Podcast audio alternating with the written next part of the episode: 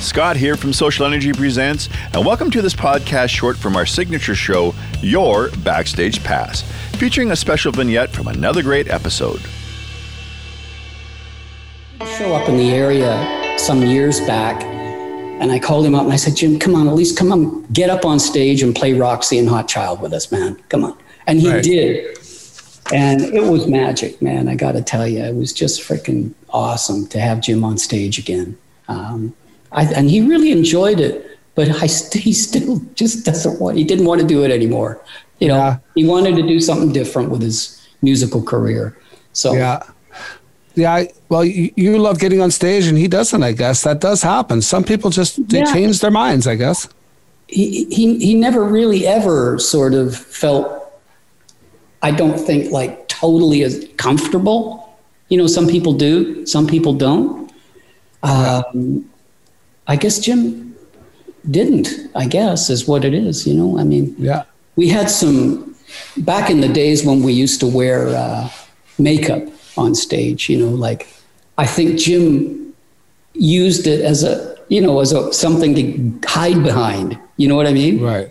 Right. and uh, which is fun you become a character like david bowie you know had these multitude of characters that he did and i think we, that's what we were doing in a way and i remember one night um, coming home we, and we were really tired you know like you'd work in the in the nightclubs in those days from a 9.30 10 o'clock till 2 o'clock in the morning you know so then you'd sit around and maybe have a drink and talk for a while and you're wide awake you know and it's 3 4 o'clock in the morning Yeah. so we left our makeup on because we were just tired and we're driving home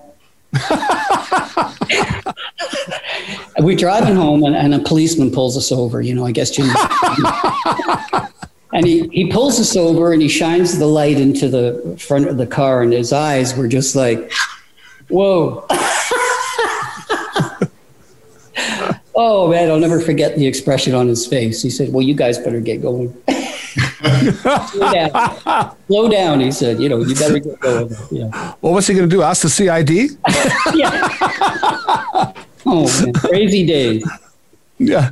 Well, um, yeah, it's interesting because I mean, I've often thought that. I mean, uh, uh, Kiss with their makeup. I mean, really, that even now, Kiss, should have left Kiss, it on well, well, well, well, yeah, but I mean, really, Kiss could go on tour right now, and it could be a whole different band. Nobody would know.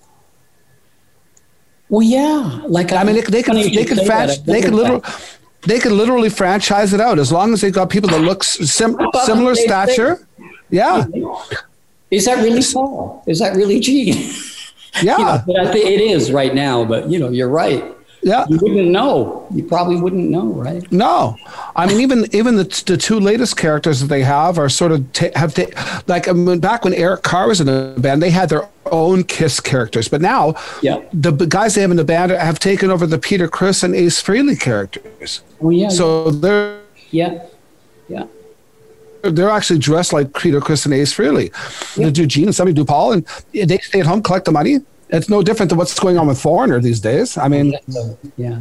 Did you watch the show you from know, Middle uh, East? there's nobody, there's no original members in Foreigner.